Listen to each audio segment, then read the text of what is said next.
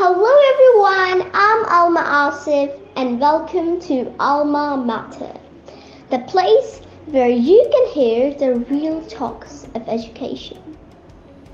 In this podcast episode, we are going to discuss about the Ikigai model. Are you confused or perplexed about which career to choose? Or are you not contented or satisfied with the profession you are currently working in? If it is so, then this means it is time to refer to the Ikigai matrix. So, let's get started. Stay tuned till the end. The Ikigai model is mentioned in the book Ikigai by Hector Garcia and Francis Miralles. Using these four criteria, we can easily figure out which is our profession is. You will have four questions. And if your answer for all four of them is same, then you are successful. But if your answer doesn't matches, then you will need to choose something else.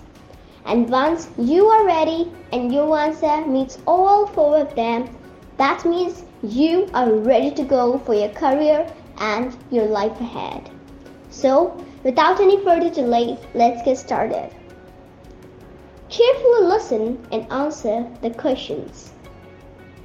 Number one What do you love?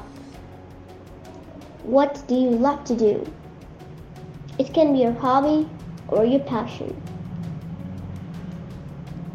Number two what the world needs. Does the world needs what you love? If not, choose a different answer. If yes, let's go ahead. Number three, what you can be paid for. Can you be paid for what you love and what the world needs? If no, choose a different answer. And if yes, then let's go ahead. And number four, what you are good at. Are you good at what you love, what the world needs, and can you be paid for what you are good at? If no, you need to choose a different answer. And if yes, then you are successful.